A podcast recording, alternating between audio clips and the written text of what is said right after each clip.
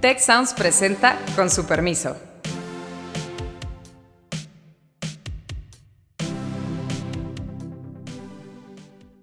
Con su permiso, soy Beata Boina y hoy vamos a hablar sobre las consecuencias económicas de la guerra de Rusia contra Ucrania.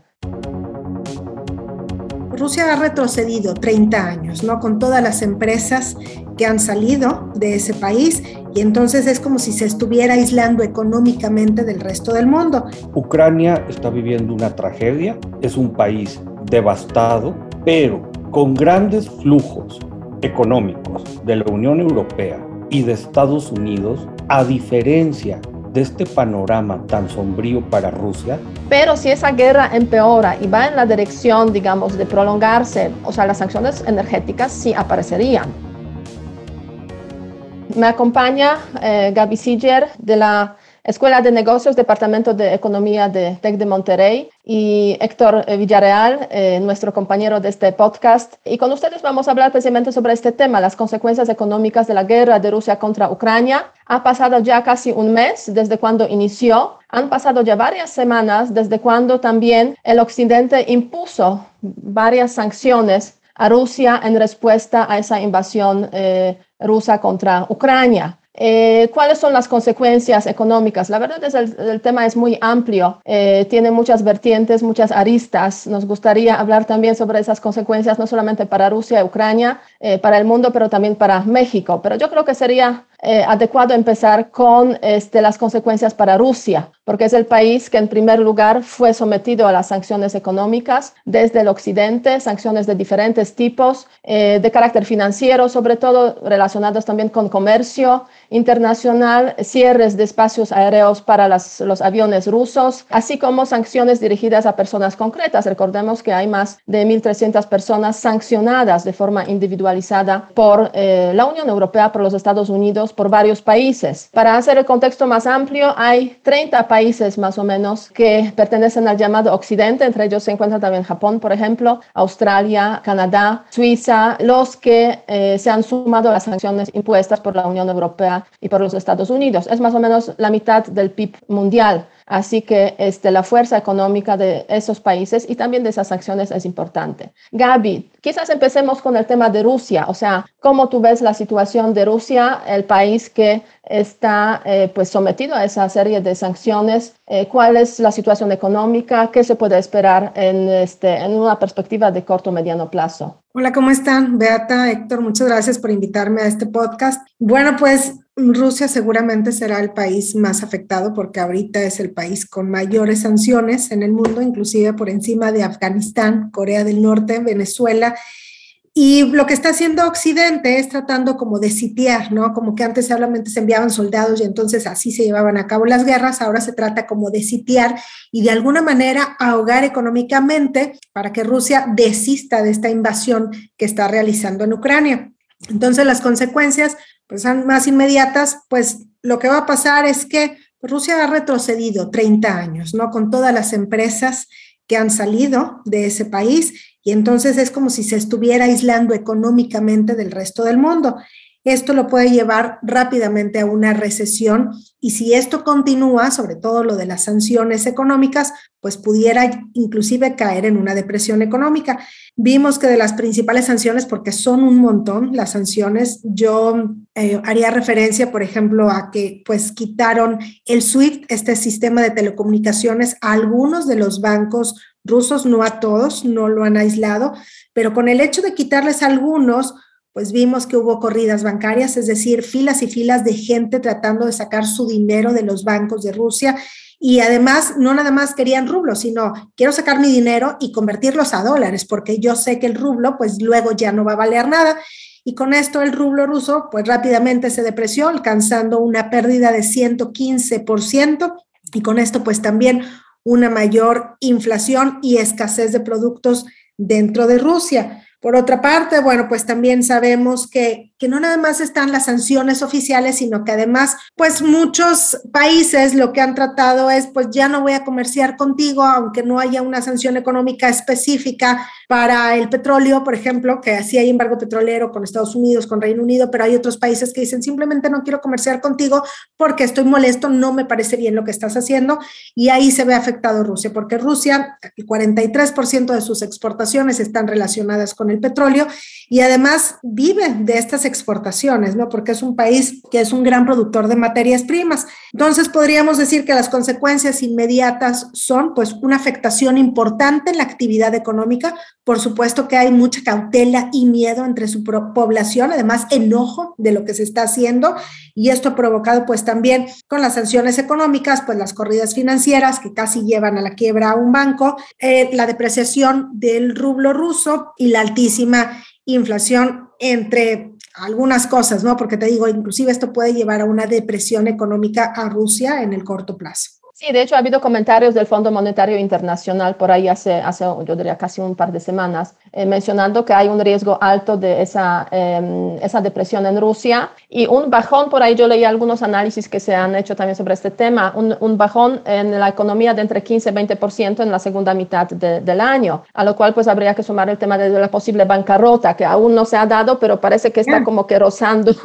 Yo, yo creo, que, no, yo, yo creo que son consecuencias de devastadoras. E incluso ahorita es difícil medir la dimensión de lo que estamos hablando, pero el contexto es importante. A ver, en la primera década del siglo, la economía rusa había tenido una modernización importante, había tenido un crecimiento considerable, incluso, por ejemplo, algo que no todo mundo sabe, el sistema bancario ruso es relativamente sólido. Entonces, iban por ahí, pero los problemas vienen desde hace años. Ya hubo una serie de sanciones cuando fue la invasión de Crimea, que, causaron una caída muy importante en la economía rusa. Ya no estaba funcionando al 100. Ahora, se había convertido Rusia eh, en un país que su tecnología, a diferencia de su ciencia, digo, científicamente es un país muy fuerte,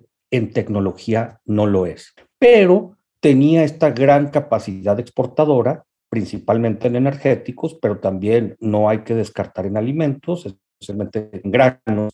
Entonces, y que de alguna manera le da un flujo de dinero muy fuerte. Los efectos que estamos viendo de las sanciones pues son tremendos. Pero más allá de lo que ocurra este año, yo quisiera, Gaby, Beata, y para la gente que nos escucha, tratar de comunicar que vienen muchos problemas de mediano y de largo plazo. La salida de compañías ha sido dramática. Empresas que muy probablemente no vuelvan, al menos no en un corto, probablemente tampoco en un mediano plazo. Hay una salida, y esto es algo que que al menos aquí en México se ha comentado poco, hay una salida de jóvenes con altos niveles de educación que están buscando irse a Europa, Estados Unidos, pero el perder ese capital humano te, te pone en un escenario muy gris, muy triste para tu economía en el mediano y en el largo plazo.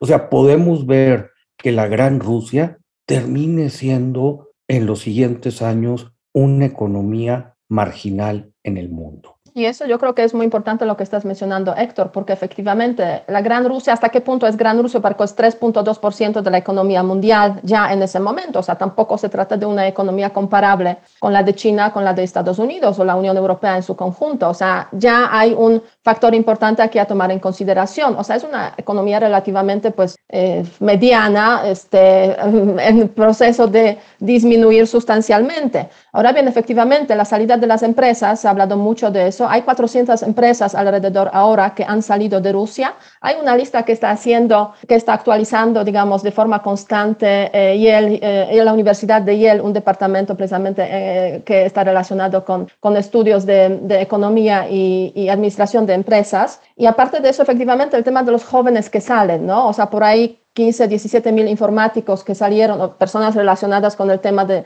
este, de ese, tipo de, trabajos, pues que han salido, están saliendo de Rusia y que se prevé, que van a ser muchos, muchos más. Entonces, sí, eh, la economía de Rusia retrocede y ha habido por ahí algunos comentarios incluso de un empresario cuando este, el gobierno de Rusia dijo en su momento que va a nacionalizar algunas empresas que deciden suspender sus actividades o salir de Rusia. este empresario dijo, no, estamos retrocediendo al año 1918, más, o menos, o sea, 1920, eh, hace 100 años, cuando en, Rusia se han, se han dado ciertas nacionalizaciones. Entonces, sí, efectivamente, internamente hablando, es una situación eh, dificilísima, eh, con el objetivo todo eso de que Putin pues desista. No vamos a hablar sobre si es posible o no es posible la efectividad de las sanciones, pero no cabe duda que esa, esa digamos, esa mano dura en términos económicos pues está afectando mucho a, a Rusia. Incluso Putin reconoció en uno de esos discursos hace poco de que Rusia tiene que prepararse para eso.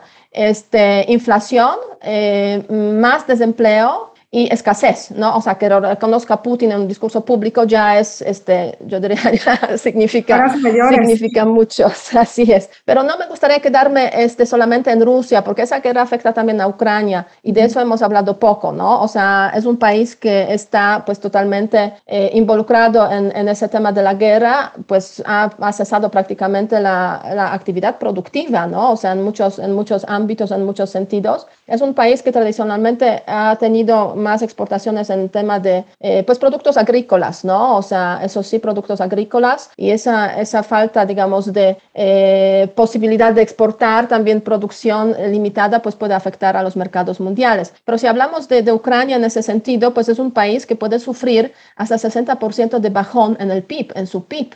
O sea, dependiendo obviamente de cómo se va a ir desarrollando la guerra, pero esos son los, las cifras, los tamaños que se están manejando al hablar del impacto que puede tener em, esa guerra para Ucrania. Incluso se está planteando desde el occidente pues un plan, una especie de plan Marshall, eh, digamos, para Ucrania después de la guerra, ¿no? O sea, vamos a ver qué ocurre en ese sentido. Pero Rusia, o sea, eh, como, como lo mencioné...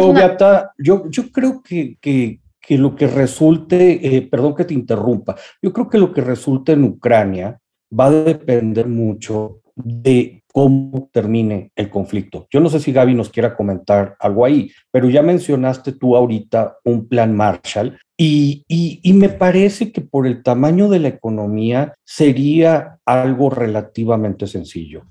a ver, sí. Ah, sí, déjame, déjame si quieres eh, matizar mis palabras. Ucrania está viviendo una tragedia, es un país devastado, pero con grandes flujos económicos de la Unión Europea y de Estados Unidos, a diferencia de este panorama tan sombrío para Rusia, no sé qué opines tú, Gaby, pero creo que pudiera reconstruirse su economía relativamente rápido. Sí, también coincido, porque uno, hay muchas, mucha destrucción de activos y de infraestructura ahorita, ¿verdad? Entonces, por sí solo Ucrania, pues podríamos decir, no, pues le va a tardar toda una vida para poder regresar a los niveles de la economía que tenía antes de la guerra, precisamente por toda esta destrucción.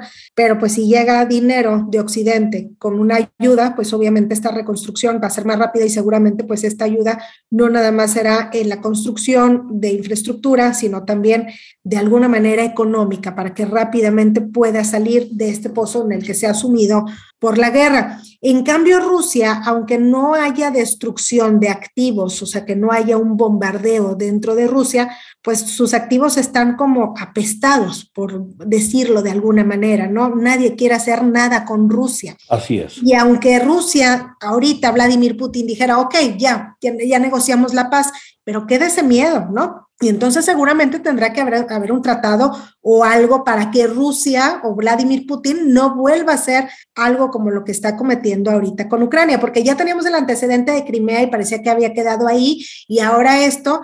Entonces, y, no nada más está que vuelva a, a invadir otro país, otro territorio, sino que inclusive, ahorita tú mencionabas, Beata, lo de la nacionalización, más bien es como una expropiación, ¿no? Porque también salen las empresas y Vladimir Putin enojado dice, bueno, pues si se van, entonces me voy a quedar con sus activos, o sea, no se los va a pagar, se va a quedar con esos activos. Y eso es lo peor que le puedes hacer a la inversión extranjera directa. ¿Por qué te vas a apropiar de unos activos que no son tuyos? La inversión extranjera directa necesita tener certidumbre. Yo creo que van a pasar muchos años para que Rusia regrese a lo que era antes, que tampoco era una economía enorme. La economía rusa es la onceava más grande a nivel global, 10% de la economía de China, es decir, pues se ve así como muy chiquita económicamente, pero para que Occidente vuelva a confiar económicamente en Rusia va a pasar mucho tiempo y yo creo que tienen que suceder muchas cosas para empezar primero que negocien la paz, que se haya un tratado, algo, ¿no?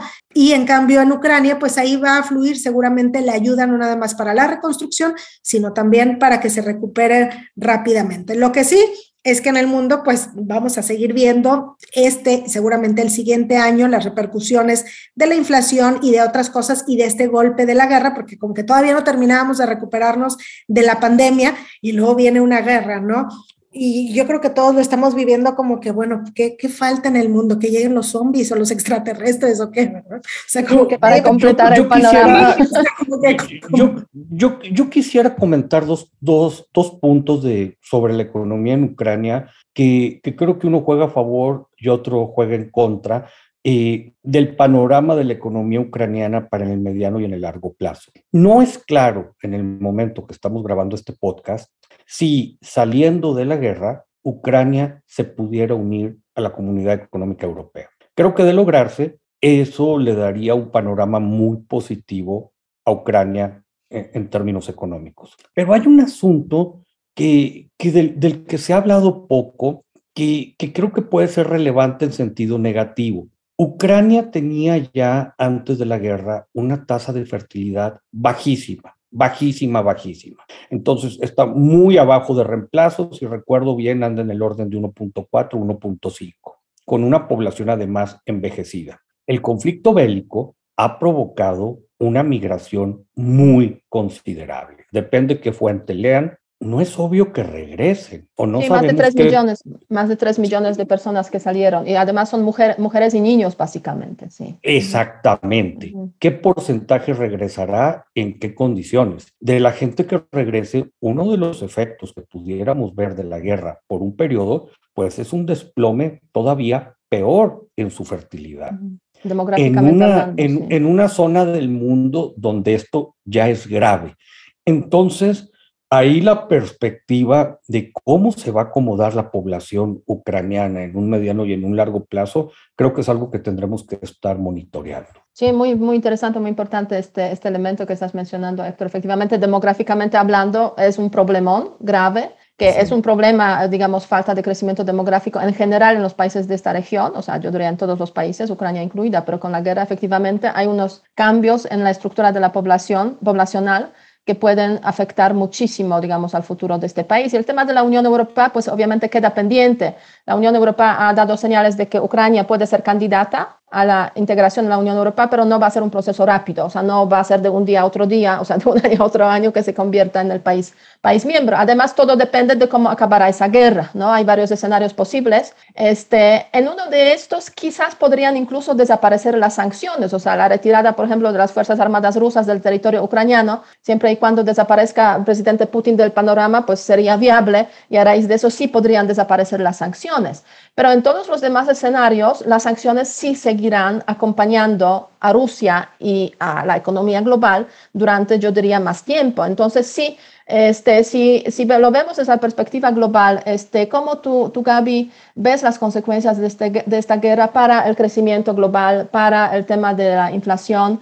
Eh, hay el tema de las cadenas de suministro, hay mercados, ciertos mercados que están sobre todo afectados por esa, por esa guerra, que es mercado energético por una parte, por otra parte mercado de los, de los em, de trigo, de maíz, o sea, cereales en general. Y en tercer lugar, pues hay algunos minerales por ahí, algunos metales sobre todo, que pues también están, están en, en problemas, ¿no? Sí, pues ha habido muchísimas repercusiones económicas. Primero, pues obviamente el susto o la sorpresa, ¿no? De esta guerra, porque muchos, y me incluyo, pensábamos que era puro bla, bla, bla de Vladimir Putin y que no iba a invadir Ucrania. Y entonces, esta sorpresa, ¿qué es lo que pasa? Bueno, pues en el mercado financiero genera una gran cautela y un gran movimiento de capitales y vimos primero las bolsas de valores que caían en el mundo y que se depreciaban las divisas porque pues los grandes inversionistas fueron y se refugiaron en lo que típicamente se considera activos refugios como el oro, franco suizo. Eh, fíjate que ahora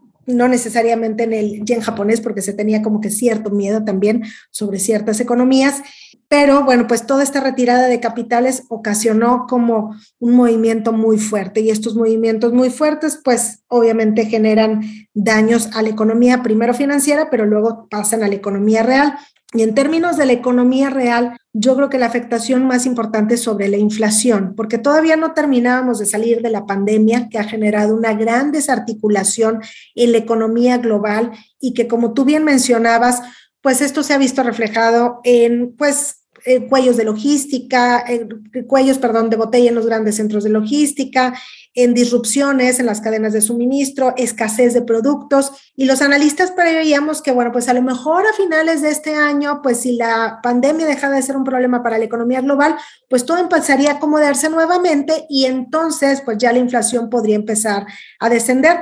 Pero ahora al contrario, o sea, estamos viendo que va a haber más disrupciones o que está habiendo más disrupciones en las cadenas de suministro, más escasez de productos e inclusive pues se teme que, bueno, pues qué va a pasar, ¿no? Con todo esto que produce Rusia y que pudiera llegar a decir, pues simplemente ya lo dejó de exportar, no nada más el petróleo, sino también como tú mencionaste, el trigo, por ejemplo, y entonces vemos que los precios de las materias primas han mostrado una altísima volatilidad. El petróleo, el WTI, por ejemplo, subiendo a niveles de 130 dólares por barril. Para los que nos escuchan, pues nada más para ponerlo en contexto, el máximo histórico del precio del petróleo es de 147 dólares por barril. Y si Rusia en algún momento dijera dejo de exportar petróleo, pues entonces se vuela la barda de ese máximo histórico y se va a los 170 o 200 dólares por barril, con las consecuencias obviamente también de alzas para el precio de la gasolina y pues prácticamente todo depende, ¿no? Del precio de la gasolina y todo empieza a subir. Y luego ha habido otras materias primas como el aluminio, que también produce Rusia, alcanzando niveles máximos históricos, el níquel también, que a lo mejor no lo vemos solito, pero sí que pues se necesita para producir el acero inoxidable eh, o para baterías también, eh, subiendo también a niveles máximos históricos e con incrementos como del mil por ciento, ¿no? Pero lo que más preocupa pues son los energéticos y por otra parte también el precio de los alimentos. El trigo ha subido de manera significativa, y luego los demás eh, granos como el maíz, pues dependen también del precio del trigo, el maíz subiendo significativamente y entonces, por ejemplo, para el caso de México, pues si decíamos, bueno, pues parece que la inflación ya alcanzó un máximo, pues no, ahora parece que pudiera alcanzar niveles de 8, 8.5% este año. Y si esta guerra se alarga y se alarga también esta volatilidad en el precio de las materias primas, pues no se descarta que pueda alcanzar la inflación un nivel del 10%, porque además esta volatilidad o sea, como que alguien piensa, bueno, pero es que ya bajó el precio del petróleo y ya no está en 100 dólares por barril, pero como quiera, como está el miedo de, y si vuelve a subir, pues la inflación sigue subiendo. Y además, pues también está la afectación sobre el crecimiento económico, porque la cautela, pues genera miedo y entonces ante el miedo, tú sabes que los consumidores siempre es como, bueno, pues entonces nada más compra lo necesario porque quién sabe qué vaya a pasar, ya no nada más con la pandemia, sino ahora también con la guerra y pues obviamente también esto ralentiza la economía, inclusive pues hemos visto que en Estados Unidos ya se redujeron los pronósticos de crecimiento, esperando este año 2.8% desde el 3.5% que se esperaba antes. Y para la economía mexicana pues ni siquiera habíamos terminado de recuperarnos y este año pues vamos a crecer alrededor de 1.5%. Sí, en ese sentido yo diría, para la economía mexicana es un, factor muy importante, eh, Héctor. Ajá. Sí, miren, yo creo que para economía mexicana los efectos de corto plazo sí son, sí son negativos. Ya, ya hablaba Gaby de, de, la cuestión de precios. A mí me preocupa, yo no sé si la inflación se puede ir tan alta, no lo sé, pero me preocupa que sí hemos observado un sesgo importante en inflación de alimentos y el efecto que eso tiene sobre, sobre la gente más vulnerable es enorme. No se ve, por otro lado, que el gobierno esté reaccionando con, con programas específicos. E insisto, el tema de inflación en alimentos puede ser devastador sobre la gente más vulnerable. Segundo, creo que eh, si siguen aumentando las tasas de interés, que es algo previsible, también el efecto sobre nuestro servicio de deuda no es menor. Y por otro lado, el gobierno ha tratado de sostener artificialmente los precios de la gasolina con, pues, con una merma fiscal importante. Entonces, de repente, Beata, Gaby, se nos empieza a complicar el panorama. Yo creo que los requerimientos financieros al final de este año van a, van a terminar mucho más alto de lo que se esperaban en paquete económico. ¿Qué tanto nos tense esto el ambiente? Pues va a depender, a final de cuentas, mucho eh, de, si se dice, ¿sabes qué? Estamos en una situación de guerra, esto es extraordinario, o si se empieza a percibir que esto es algo más de carácter estructural. Entonces, ahí todas estas cosas sí me ponen muy nervioso. Por otro lado, dentro, siendo un poquito más optimistas, ya casi para cerrar, sí creo que esta nueva geopolítica que se está gestando pudiera ser positiva para nuestro país. Va a depender mucho de liderazgos políticos, va a depender mucho de una apertura mental que, pareciera ahorita ausente, pero yo creo que hay la oportunidad de una integración en la zona con nuevas cadenas de producción, con, con inversión en sectores claves que nos pudiera dar mucho oxígeno en el mediano y en el largo plazo. Espero así sea. Sí, sí, eso sin duda lo que estás comentando, pues aprovechar las oportunidades que ofrece la región. Y hay una tendencia a la regionalización de las economías muy clara desde la pandemia que hoy en día pues está aún más, o sea, se ve con más claridad. Ahora bien, yo creo que hay que poner un factor importante aquí en, este, en ese contexto también. No se ha agotado el abanico de las sanciones. Quiero decir que este, aún en temas energéticos no hemos llegado a las sanciones energéticas en este sector. O sea, no hay este embargo, no hay prohibición de compra de petróleo de gas de parte de los realmente, de los que realmente compran esos productos en Rusia. O sea, sobre todo en la Unión Europea. Y hay un debate muy fuerte si se debe imponer ya ese embargo o aún no. Hay mucha resistencia de, de Alemania, de varios países, obviamente. Pero si esa guerra empeora y va en la dirección, digamos, de prolongarse, de usar este, otro tipo de armamento, incluso por Rusia, eh, ya ni hablar de armamento no convencional, o sea, las sanciones energéticas sí aparecerían. O sea, aparecerían inmediatamente. Y eso sí realmente significaría que del mercado eh, mundial, pues básicamente desaparecería una parte importante del petróleo y del gas. Los, eh, o sea, la Unión Europea, el 25% de su petróleo lo compra en Rusia y este, en cuanto al gas, 70% del gas este, ruso está en la Unión Europea. Entonces, sí, realmente significaría pues, este, un impacto aún más fuerte en la economía global y a través de eso en la economía mexicana por los temas de los precios, de la inflación eh, y, y, por el tema precisamente de pues, cómo el gobierno aborda o puede abordar esa, esa situación tan compleja económicamente hablando. Eh, pero yo quería mencionar un tema o preguntarles su opinión sobre el tema, eh, este tema, las sanciones desde México. ¿Ven posibilidad de que México imponga sanciones ah, en ese contexto de la, de la guerra? Se ha hablado de eso, por ahí ha habido incluso el intento de la Secretaría de Economía de este, prohibir la exportación de los, de los productos de doble uso desde México a Rusia, precisamente, y a Bielorrusia para pues, evitar un posible uso de este tipo de productos de doble uso, pues hasta teléfonos pueden ser en esa lista. Este, pero al final pues se cayó esa propuesta frente a la realidad, digamos, del gobierno mexicano. Pero parece que no lo están descartando y parece que van a, van a ir promoviéndolo para, mm, para principios del mes de abril. Pero ¿cómo ven el tema de las sanciones desde México? Yo creo que las sanciones sí deberían de ir para unirnos también a la comunidad internacional en, pues, decir, no estamos de acuerdo con lo que Rusia está haciendo con Ucrania pero ahí no habría una afectación importante ni para México ni para Rusia, porque menos del 1% del comercio internacional de México se hace con Rusia. Entonces, no hay un impacto significativo. Más bien el impacto para México viene de rebote por el precio de las materias primas, por lo que sucede precisamente con las sanciones y probablemente un poco también con algunos inversionistas que pudieran tener bonos rusos, que bueno, pues el siguiente eh, vencimiento es el 4 de abril y que Rusia, bueno, pues ya no va a poder refinanciar su deuda en los mercados financieros internacionales. Entonces yo creo que más bien las sanciones México las debería de poner, pero desde el punto de vista político, desde el punto de vista de hacer eh, una unión ¿no? con los demás y decir nosotros también estamos en contra con, de lo que Rusia está haciendo. Sí, muy, muy interesante eh, tu, tu, opinión, que muchos no coinciden con eso y aquí va Héctor, a ver qué piensa Héctor. No, yo voy en el mismo, yo voy en el mismo canal de, de Gaby. Yo creo que pues, nuestra relación con Rusia, la verdad es, no, no, sé si en un punto se pudiera, se pudiera ampliar, yo no sé hasta dónde se pudiera prestar para el tráfico de ciertos productos, pero ahorita lo que existe es relativamente pequeño. Me parece que más en un plano político, simbólico, el posicionamiento es importante de, de decir, bueno, ¿cómo, ¿cómo ves una barbarie de ese tipo y, y no te no te pronuncias. Sí, por ahí hay un tema de fertilizantes que Rusia está exportando, bueno, a varios países, entre ellos también a México parece que... Y no es menor, Eviata. ¿eh, No es menor. Y no, sí, no es menor el tema, no es menor el tema de fertilizantes, incluso no tiene un carácter de corto plazo por los ciclos de las cosechas, pero pudiera crear muchísima volatilidad en el mercado de, de, de, de producción agrícola en la región latinoamericana. ¿eh? No es menor. Entonces sí habrá que estar también observando eso.